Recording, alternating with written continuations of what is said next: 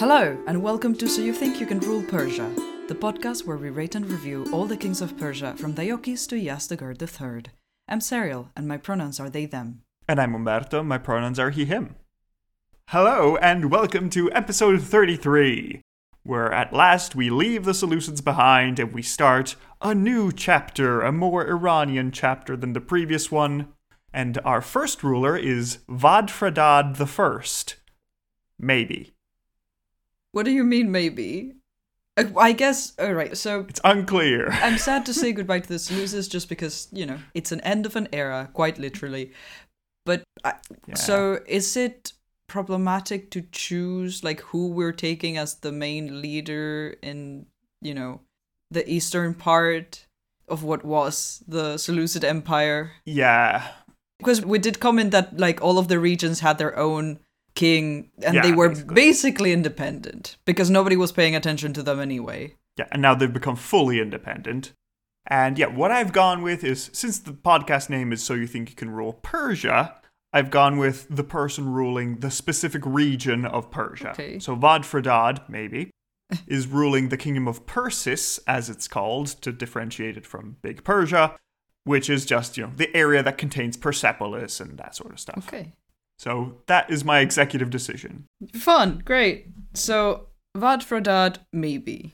Wadfradad, maybe. Why do I say maybe? Well, we're going to get into it because there's a whole argument on who is ruling Persis at this moment. Because ah. someone is. I've decided that my favorite theory is that it's Wadfradad the first. Okay, great. There are other theories I will explain to you. So, yes, there we go. Well, I'm interested. There are a lot of papers arguing about this. It's very niche, but if any historian that's working on this in this tiny niche is listening, I hope I chose your favorite theory. If not, I'm sorry. It didn't convince me. If not, uh, we're not experts. So, like, whatever. Yes. You know, uh, if not, write we're not to qualified. Us, so. Write to us why we're wrong. We would love to learn. We would love to know your opinion. Write to us why maybe we're not wrong, but, like, you know, there's this other point of view. If you write to us in, like, a review of the podcast, that's even better.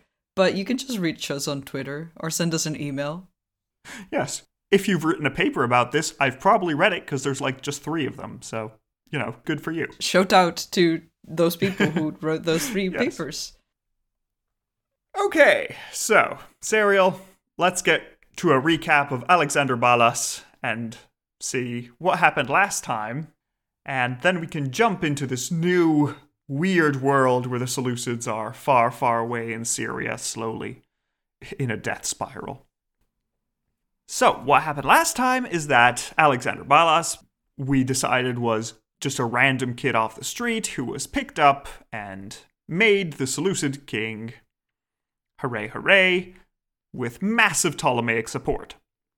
At this point, Alexander then took away all the armies from the east, just leaving it basically undefended, so yeah, the east collapsed because the Parthian king Mithridates the first invaded from the north, took Media, took Mesopotamia, and now all the rest of Iran just broke off, became independent. I don't know if I would call it so much collapsing as just avoiding the awful hellfire yeah. that was going to be the occidental part of the empire and just being like, we're gonna jump yeah. ship now. Goodbye, everybody. Yeah, Seleucid authority collapses, let's say. Because it's not like anybody was paying attention to that whole area. No. So, you know. It's been a while. It's everything's terrible. And so Alexander Balas then eventually lost the kingdom in a civil war with Demetrius the second, who became the new king of the Seleucid Empire, which now just contains Syria and Palestine. Everything else is gone. And we're now in this new world, so we'll be covering the kings of Persis. Okay. Or rather, they're called Fratarakas of Persis. Oh, okay. I don't I don't know that term. It is very specific to this one thing. You wouldn't hear it anywhere else. Okay, so let me tell you what's been going on in Persia proper all this time, because I've been telling you that it's been semi-independent for a while, it's sort of been doing its own thing, but eh, it's unclear, who knows. So let's get into it a bit more. We know that at some point, the when is object of debate, the region of Persia, Persia proper, became governed by a series of individuals called Fratarakas. But it's kind of difficult to reconstruct what was going on here, which is why Wadfradad maybe, because most of the rulers of the region are primarily known through coins with their faces on them, and these coins don't have dates attached to them, and we can only roughly reconstruct a succession of kings based on which coins we can find together. So we know that, okay, there's a certain amount of coins, and you have these three kings.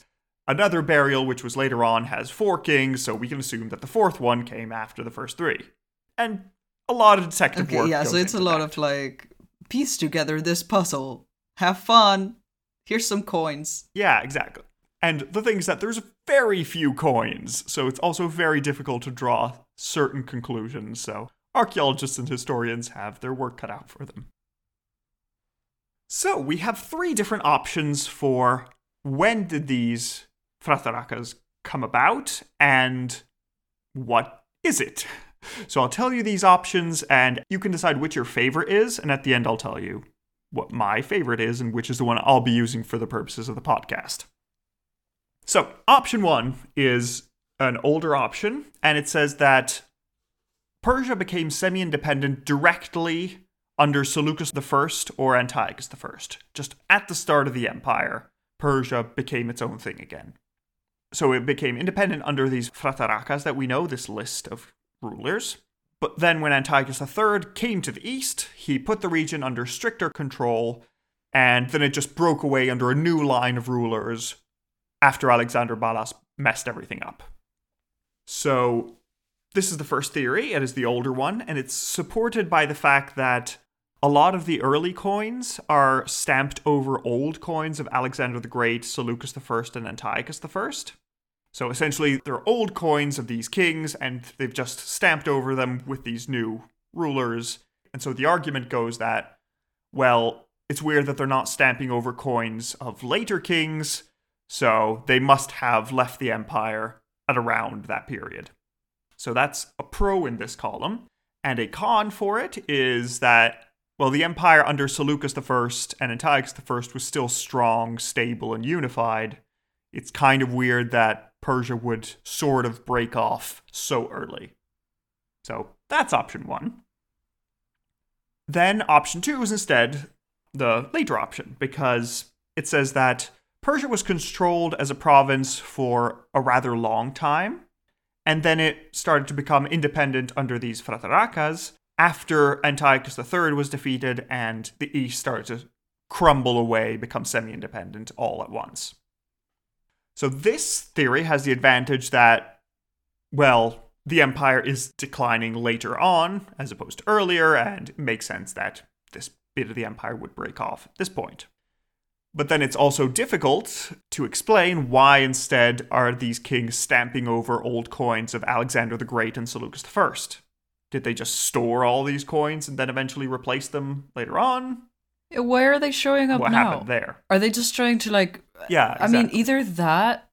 I guess if they're old, then yeah. But if they're newer, which I don't know how well you, we can date these, then maybe they're trying to revive... you know, the golden eras of the empire. Although I would argue that is not the most golden era. I mean, Alexander the Great. Yeah, especially uh, for Persia. Persia wouldn't be super happy. Yeah. So, I mean, what they're doing is they're basically taking Alexander the Great coins and then replacing the face, essentially. Yeah.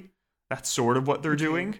And so this theory explains that they're using these older coins because we don't have enough statistics to actually... make significant statements, and they're saying that, yeah, most coins were minted under Alexander the Great and Seleucus the First because that's when they had all the silver. So that's when most coins would be around. Maybe there's some coins from later Seleucids, but things weren't going so well at that point, so there weren't as many coins. Also, a second argument that they put forth is that actually later Seleucid mints were mostly centered around Syria, and so the coins didn't reach to the far eastern areas of the empire. So that's option two. And finally, option three is sort of a compromise where the author of this paper says that There were local Persian rulers almost since the start, so maybe Antiochus the First or something, but they were mostly some sort of priests. They didn't have much political authority. And then eventually, when the Seleucid Empire became more fragile, these priestly rulers gained more and more political power and became the Fratarakas that we see. The advantage of this theory is that it combines the strengths of the other two theories, but the problem is that the author has to add in a couple of kings that aren't attested to make the timeline work out, and also all the kings would have unusually long reigns, so it's a little bit messy with the evidence you're using. I see. So what's your favorite serial? Can you repeat the options? Yeah, so option one is Persia broke away early on, then was reabsorbed under Antiochus the Third, and then broke away again under Alexander Balas. Right. Option two is it was pretty stably in the empire, then when Antiochus the Third lost against the Romans, it started breaking away again, and this is the dynasty. Option three is there was actually only one very large dynasty with a slow progression towards independence, but it adds in a few extra kings that we don't know about, that who knows if they exist. I'm so confused. Like, didn't we tackle this with, you know, Antiochus the Third and, you know... Well, Antiochus the Third passed through early in his reign to put order in yeah. Persia, and Theory one says that when Antiochus came to Persia, then he just extinguished their independence, and they okay. remained stably in the empire until the end. Option two is instead saying that when Antiochus passed through, he was just seeing the starts of independence, and then he just slowed it down, and then when he died, the independence movement started up again. Option three is saying, middle of the road. It was sort of there, Antiochus maybe slowed it, but eh. Uh, okay, um... So it's about, like, how much independence these provinces had, really. Yeah, how much independence they had and how early. I don't know if it's very relevant. I feel like with all of the Macedonian kings, there's always been a focus on the occidental part of the empire anyway. Mm-hmm. But the independence hasn't been enough for a full-on revolt, I guess, or a, right. the will to formally... break away from that empire, right? To mm-hmm. declare a king or a series of kings at the same level as whoever was the head of the empire at the time, or to declare war, to fully be... Because I guess the independence is also just like, okay, the ability to make laws that apply to your region and not other regions. Right. And also who you're paying taxes to, right? Like, those would be... Yeah, basically, who you're paying taxes to, who you're defending your borders from, yeah. that sort of thing. I don't know, is there a correct answer? Because I'm like, I feel like... There is no correct answer. I mean, all of them are different theories that different historians support. I feel like this, they were somewhat attached to the empire, but yeah, like I said, it, at least it wasn't a clear revolt enough to cause a war, but they were just like, well, as long as they're letting us do what we do... I guess we can just stay around here and... Yeah.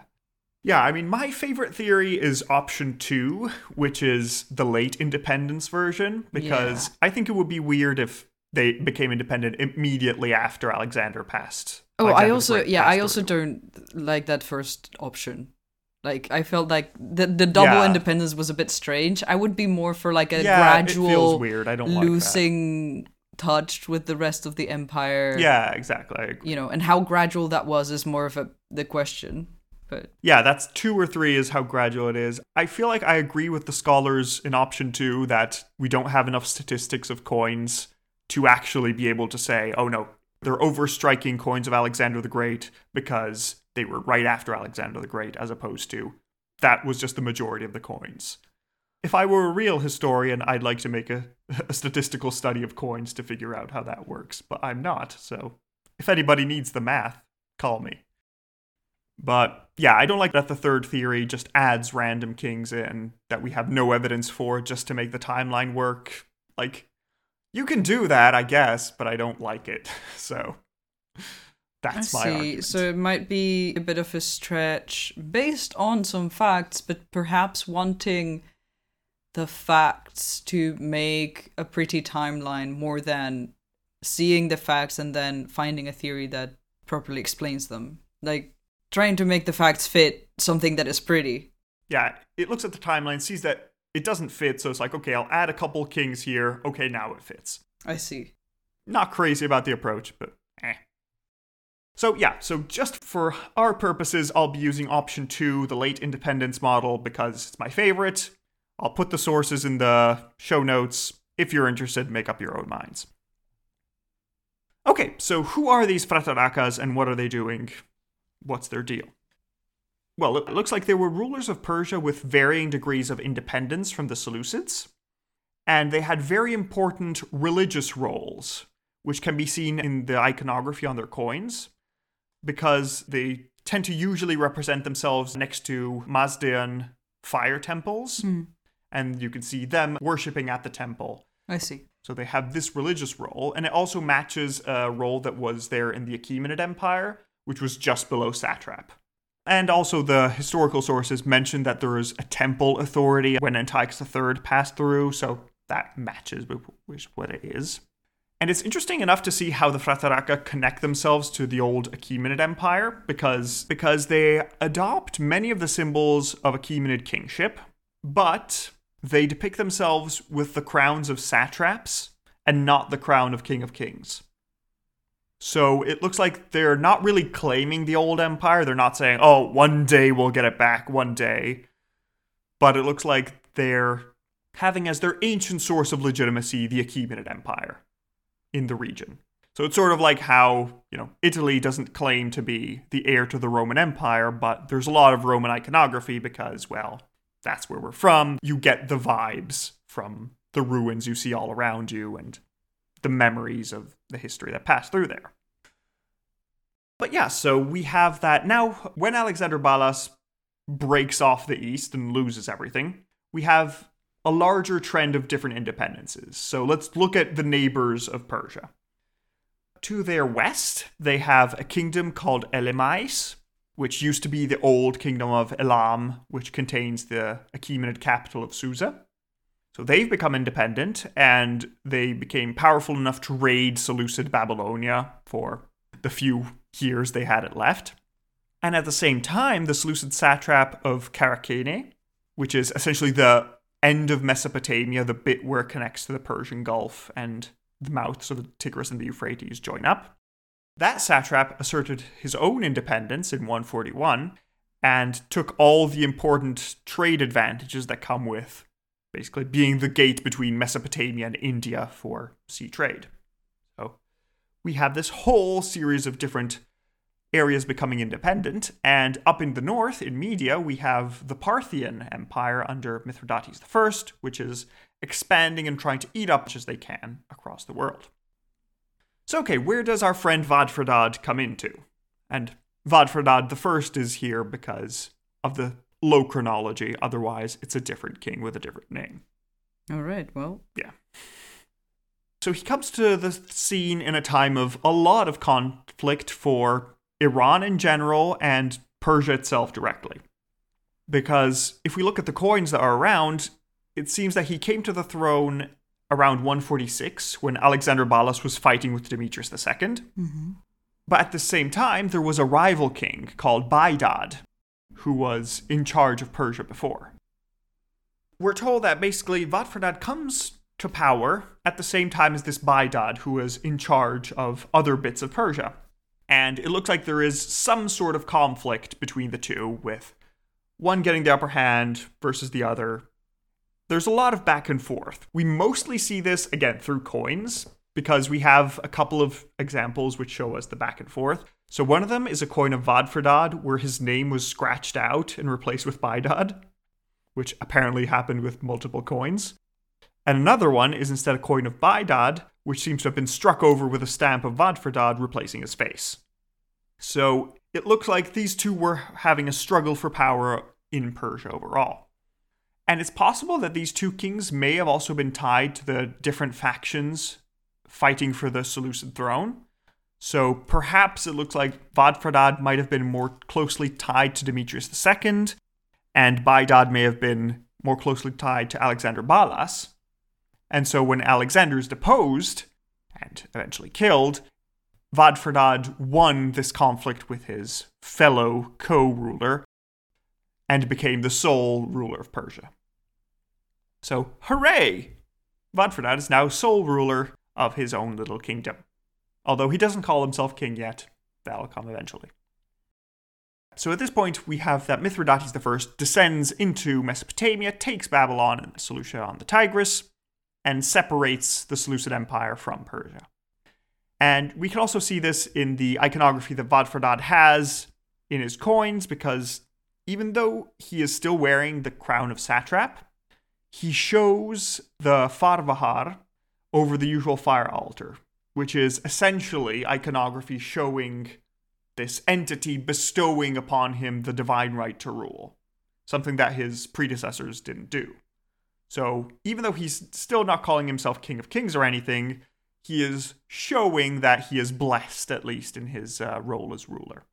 I see. Also, he has a bow in his coins, like the old darics from back in the day. Oh, yeah. So that's we nice. We finally get back the bow symbolism. I like that. Yes, good. We're going to have a lot of bows. This is a good bow time. But it looks like Persia hasn't entirely abandoned all ties with the Seleucids, because Wadfradad receives a letter from the west. Jessica comes over, delivering hey, a letter. Jessica, all the way over here. Yes. Jessica's being reemployed Yay. to the east. She's slowly moving. She knows what's happening to the Seleucids. I mean, she took all the messages back and forth, so she should know. Yeah. So she goes to Wadfradad and says, here's a letter for you. It's from Demetrius the Second, king of the Seleucid Empire. And what does Demetrius want? Well, Demetrius is writing a letter and says, Dear Wadfradad, we can all see that the Parthians are becoming very strong and very scary, and they have Media, Mesopotamia, Parthia. They have more provinces than anyone else in Iran. So why don't you join the Seleucid Empire in pushing them back out of Mesopotamia so we can reestablish a balance of power? You can stay independent, that's cool. You can remain an independent ruler, but help me kick out the Parthians from Mesopotamia. What do you think? This is Demetrius, son of... The second.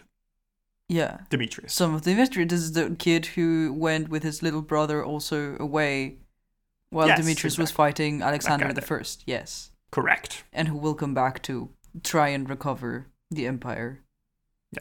With the help of Ptolemy. Uh, Ptolemy's dead at this point. I know, I know. He's well, that was the original plan. But, you know. Oh, at the time. Yes, yes, yes. Okay, so what do you think? Do you think Wadfradad is going to help out Demetrius, or is he going to just stay on the sidelines and well, see what happens? How much of a nuisance have the Parthians been to us here in the east? The Parthians haven't touched Persia yet. They've mostly been raiding Media. Now they own Media, right. And they've moved on into Mesopotamia.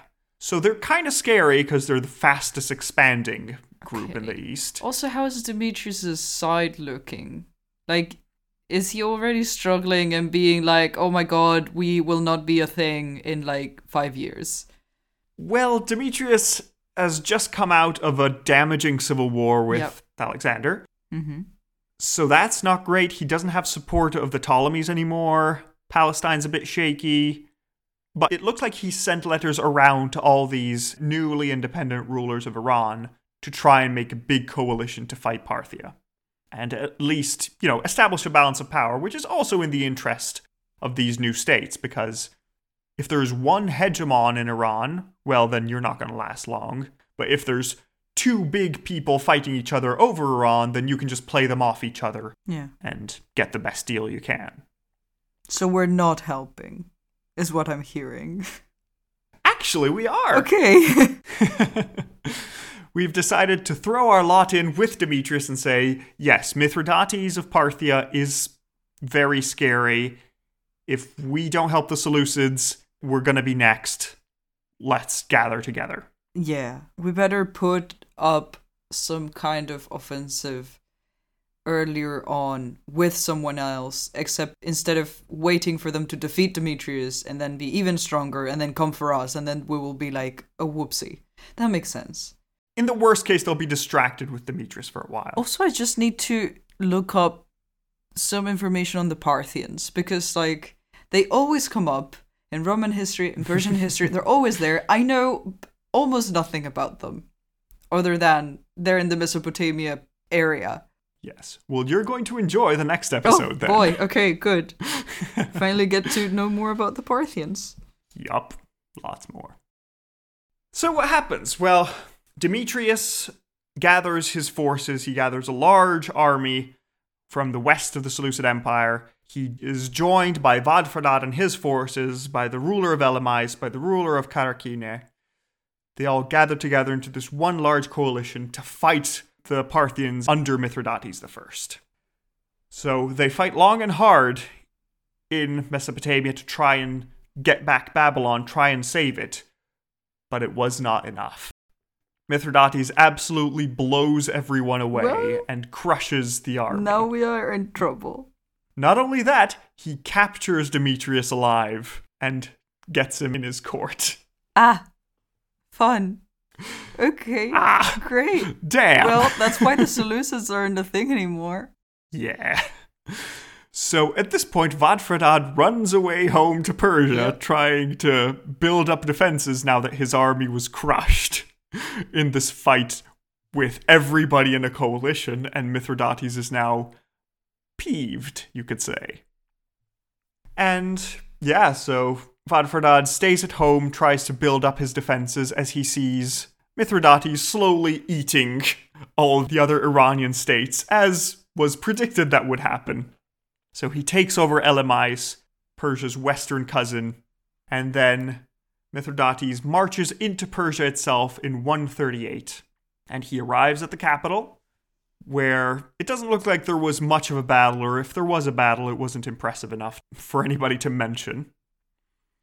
And there, Wadfradad is forced to accept the overlordship of Mithridates as his king, because Mithridates is now calling himself King of Kings. Well, I mean, that is a big flex.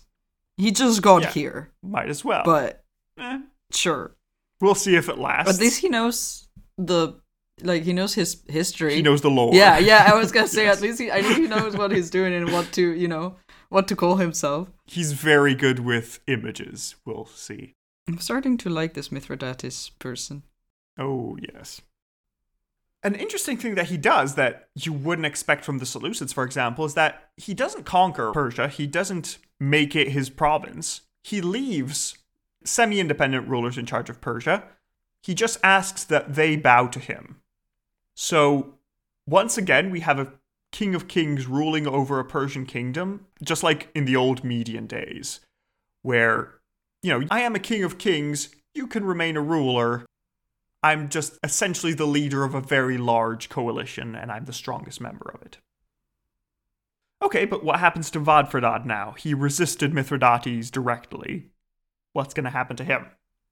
Well, we don't have any textual details, but based on the coins that appear, it looks like Mithridates deposed him, probably because, you know, he had resisted, he hadn't accepted any requests of vassalization, he hadn't just bowed down when he had the chance. And Mithridates just replaced him with a new king named Wadfradad the Second, whose dynasty would continue to rule Persia for the next four hundred years, when they will eventually be replaced by the Sassanids, which you may have heard from later Roman history, and they are very cool, and I love them, and we'll meet them eventually. But for now, with the Parthians ruling over Persia, Parthia will be who will be following for the next four hundred-ish years, and our next episode will be Mithridates the First, as we see how he took all of Iran. Of course. But this is the end of Wadfradad. Oh no, but this is such a... He tried his best, but oh no. Well. I this is such a short episode, and it just feels like you just chose someone out of, you know... Do we at least eh. get an, the names of the rest of the kings that were in the region? Like, how many different... Is it per, per province? Per, like... How many are we talking? So, the large kingdoms, we're still going to follow them a while. Okay. Despite what I may have told you, Parthia isn't supreme yet. They still have to fight with a lot of different regional yeah, rulers I mean, who are... Like I said, he just got still here. There. So. Yeah. So essentially the main kingdoms we need to remember are Characene, which is at the mouth of the Tigris and the Euphrates. They're ruled by an ambitious ex-satrap. Mm-hmm. Elymais, who's between them and Persia. is also now a subject of Mithridates, but they have their own kingdom. And Persia is essentially the easternmost of these newly independent kingdoms, which is now semi-independent under the Parthian umbrella. We don't know of any other kingdoms, short-lived kingdoms, further east. There may have been something, but it didn't last long enough to make an impact that we can remember them somehow. Mm-hmm. So, yeah, this is the new picture. Parthia is big. There are a few of these semi-independent kingdoms trying to do what they can. The Seleucid Empire is injured. Their king was captured. We'll see how Mithridates treats him next time. But things look on the up for Parthia. Let's see if they keep being that way or not. It's interesting to me that you decided to go with this king from the eastern part of the Persian Empire, or, you know, the what still can be called the Persian Empire, Wadfradad, instead of continuing with Demetrius. Well, it's mostly just because Demetrius doesn't rule Persia at this point. Wadfradad does. And by Persia, I mean, like, the specific yeah, region yeah, yeah. of Persia, not the whole massive empire. So with Alexander Balas, everything fell apart. He had no authority left. Demetrius accepted that Wadfradad would be independent okay. in case he won his battle. So, you know, in an alternate future, maybe Demetrius wins and Iran remains more evenly split with these new mm. kingdoms having more independence for longer. But in this case, since Demetrius lost the battle, well, then Parthia gets to have a stronger role at this point. I see. So, yeah, that is Wadfradad. Are you ready to rate him for what little we know? Yeah, I mean, sure. The one king from all of these little kingdoms.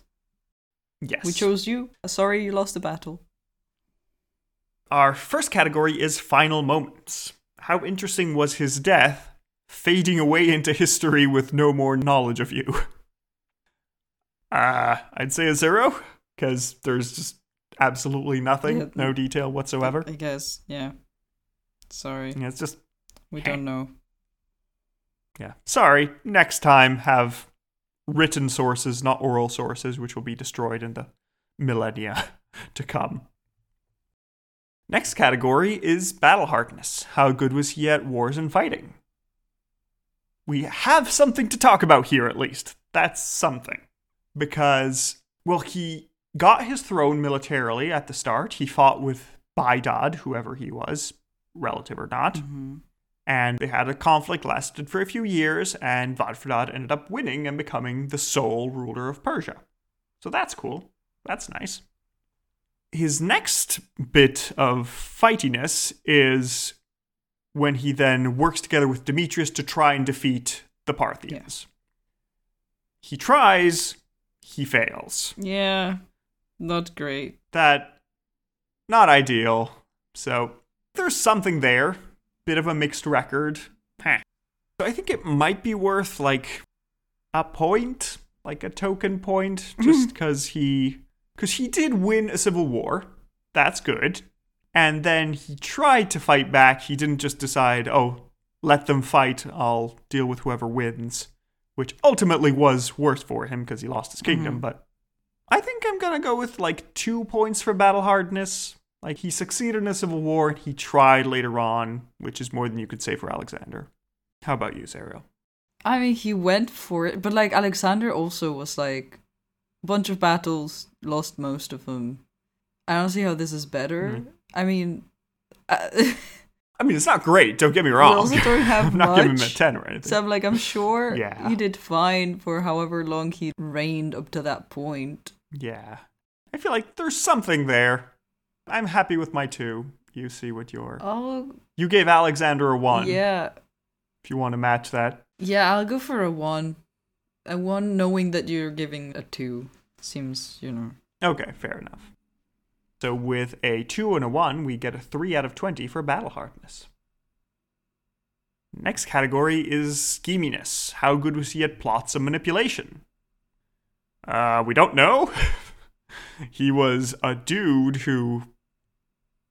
That's it. Like, yeah, eh. we don't know. Which it's not. It's not fair. Yeah, Like, deserves better, but if we do not sorry. have if we don't have information, then yeah, you give him maybe something for making the deal with Demetrius, but that just sounds like reasonable diplomacy yeah. and not anything too schemy. No, a zero. So, yeah. I, we don't know. Maybe he was a really schemy, like maybe he was a really schemy fellow. We will never know. He could have been. Maybe yeah, he got there's to just... power through like a web of lies, but could be. I mean, civil war happened, so something must have been there, but eh. So yeah, with a zero and a zero, you get a zero out of twenty for scheminess. Next category is shock factor. How shocking was this man? Um, was he? He had a civil war with a previous king, so he is a usurper. Right. According to that metric, so that's one point I'd give him. Otherwise, meh. Don't know enough to, to yeah. make a judgment about that. That's not super shocking being a usurper at this point. I mean, yeah, Iran is on fire because nobody knows who's in charge anymore yeah. and they need to figure out something the new system looks like. So that's going to be a bit meh. But I'm going to give a one just for the usurpation. Just I'm not. It's a little zero. bit shocking. You're going to go for a zero? Okay. So, with a one and a zero, we get a one out of twenty for shock factor. Next category is Aaron Shine. How good was he for the Empire and Iran in particular? Or Persia in particular, because that's all he rules. Right. Okay, so first of all, he declares independence for Persia. That's nice. After being neglected for a century and a half by the Seleucids. You know, it's nice to have something that's yours and you could take care of in your own way. Sure. So that's that's positive. He tries to stop the Parthians from taking over all of Iran. Doesn't succeed at all, but eh. And, you know, I, I don't know how, how much you want to give this to him as opposed to Mithridates, but Persia still maintains a level of independence even after Mithridates passes by. Mm-hmm. It still remains a semi-independent kingdom as opposed to fully absorbed province. So I don't know if you want to give that credit to Wadfradad is that he did something, whatever he did. Yeah, I mean, it wasn't like we weren't surrendered when he could. How badly were we doing? Just before? Yeah. I mean, so under the Seleucids, it was just neglected. Yeah. Under Wadfradad, it was trying to figure out its identity and what to do and how. Well, we weren't like falling apart, right? So. No, not really.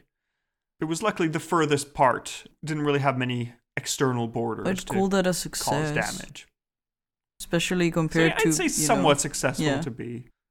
I'd say I'm gonna give it a full two points. Damn. Because this new dynasty, this new semi-independent Persia, is gonna last for four hundred years. Yeah. I feel like some credit is due. Fair. If Wadfradad had resisted to the last, then probably Persia would have been absorbed. But whatever he did, it was good enough that Persia remained its own separate thing.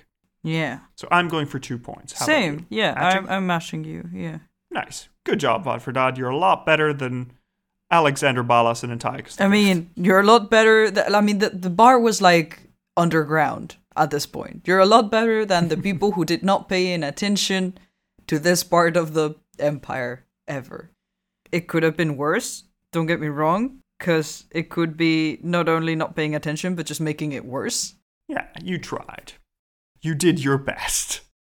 So with a two and a two, we get a four out of twenty for Aaron Shine. Next category is Face of Faces. What do you think this man looked like? And Serial, great news, we get facial hair back. Oh my god, yay! It's been yay. a long, long, clean-faced time, but finally we get beards and mustaches again. A bit of variety, yes. Because, I listen, I do not have anything against clean-shaven people. I actually prefer that for myself, for example, but like just we've had the same, not only the same like hairstyle and the same facial hair, which is none, but also like same features for the past ten episodes. Can we please? Yeah. yeah. We're getting a lot of fun new features. So this new period of history has cool features, new iconography. It's going to be great. So yes, I'm looking forward to seeing what your Wadfradad looks like. Okay, so Serial has finished their drawing. Let me pick it up, and I will describe this portrait to you. Ooh, I like the vibe here. That's very strong. So, what we have here are two figures shown from behind. To the left, we have Demetrius the Second with his diadem, curly hair, and fancy sword. To the right, Wadfradad with a fun hat yep. that he is wearing, a sword, good robes, shown from behind, and they're all trembling before the terrifying dark shadows of the Parthians coming on the horizon, wearing their traditional Phrygian caps that look like Smurf hats. Yeah, I listen, because, I did not design on, them. Do. That's just what they look like. So that's very good. It's getting ready to show us the terrible tide that is coming to submerge us all. And hey, Wadfradad and Demetrius, you tried. Mm-hmm. Better than we can say for other people that we've seen recently. So thank you, Serial. And listeners, if you want to check this out, go to our website in Serial's Portrait Gallery or on the notes of this episode. And now, Serial, let me show you what he looks like. Yay. Maybe, if he's actually him. Who knows? Yeah, nobody's following this podcast for accuracy. Well, I guess a little bit of nah. accuracy. Some accuracy. Not in the ranking. Nah. So to the left is his face, and to the right you can see him in a tiny shape in front of oh. the temple. Oh, that's so cool, actually. I love the hat. It's so much better than what I drew. It's a weird hat to describe, but it's a good hat. Okay, so on one... Uh, is this like one side of the coin and then the reverse of the coin? Yes, this oh, is the front nice. and reverse of the coin. Okay, so on the face of the coin is the profile of this guy with like a downturned nose and just slightly downturned eyes, like soulful eyes. I don't know, I like his expression. And a mustache, mm-hmm. and it's not really a beard, I think it's part of the hat, right? Yeah, it's like this cloth, it looks like it's sort of covering a beard. You can't really yeah. tell, but it's going around the I chin. I will assume there is a beard underneath there, but also it is kind of a headpiece, like head covering that has a hat part on top that is a bit like horizontal shaped, flat, kind of like a beret, but like put on top of the head. And then it oh, covers yeah, the good. side of the face and goes over the chin as well. So it's like a like a balaclava kind of situation. Yes, that's right. Where like your whole face is exposed up to like below your mouth, and then like your chin is covered by the cloth as well. And it also covers a bit of it covers a bit of the shoulders. It has like some decorations on it. Looks really cool. And then on the opposite side of the coin, we have a depiction of a temple, which is just a little square thing with like three sculptures on top. I don't know if it's like three columns or chairs. I or... can't tell if they're meant to be flames or something. Because um, um, it's a fire temple, so right, right. I don't know. And there are some... Is that writing below it? Yes, so there's writing around it. That's and cool. You can see... On the top, there's this figure, which is the Farvahar, which we also see in uh, previous Achaemenid stuff, uh-huh. where it's bestowing the right to rule, the divine right, essentially. Right. And to the right, there's this banner, which uh-huh. is very fun because it's basically the same Kayanid banner that you can find in the Shahnameh, which will eventually be the official royal banner of the Sassanid dynasty. Oh, interesting. So it's very cool. So yeah, it has like two probably the crossed arrows or something similar. Yeah, and it's meant to be purple and uh, red and gold. Oh, it's nice. Very cool, but... Good yeah. color scheme. Yeah, and to the left of that, we see a little figure of the king, like with the same hat and a tunic. That's really cool. What is the writing? It's not cuneiform, right? No, so it's not cuneiform writing. I'm not sure if this is already Pahlavi writing. I don't know if that's already there or if that comes like I, later on under the I Parthians. I could tell it's not cuneiform because cuneiform has a very specific like shape to it, but it reminded me of it in that it's very simple, straight forms or straight shapes. It's not flowy writing. It's very like, you know... You're carving this somewhere. I think this is uh, specifically made for early Persian. I'm not sure if we're like Middle Persian yet, but hmm. it's something separate. It's not Greek. It's not cuneiform. It's this new thing, which I assume is what the Parthians are going to use later on. So there we go. What do you think, Serial, of this coin? I am quite fond of it. because of all the fancy stuff it has. And yeah, also it's so, new, so, so that's always great. There's so many references, and, and the profile is also so cool. I really, really like it. I think I'm going to give it, like...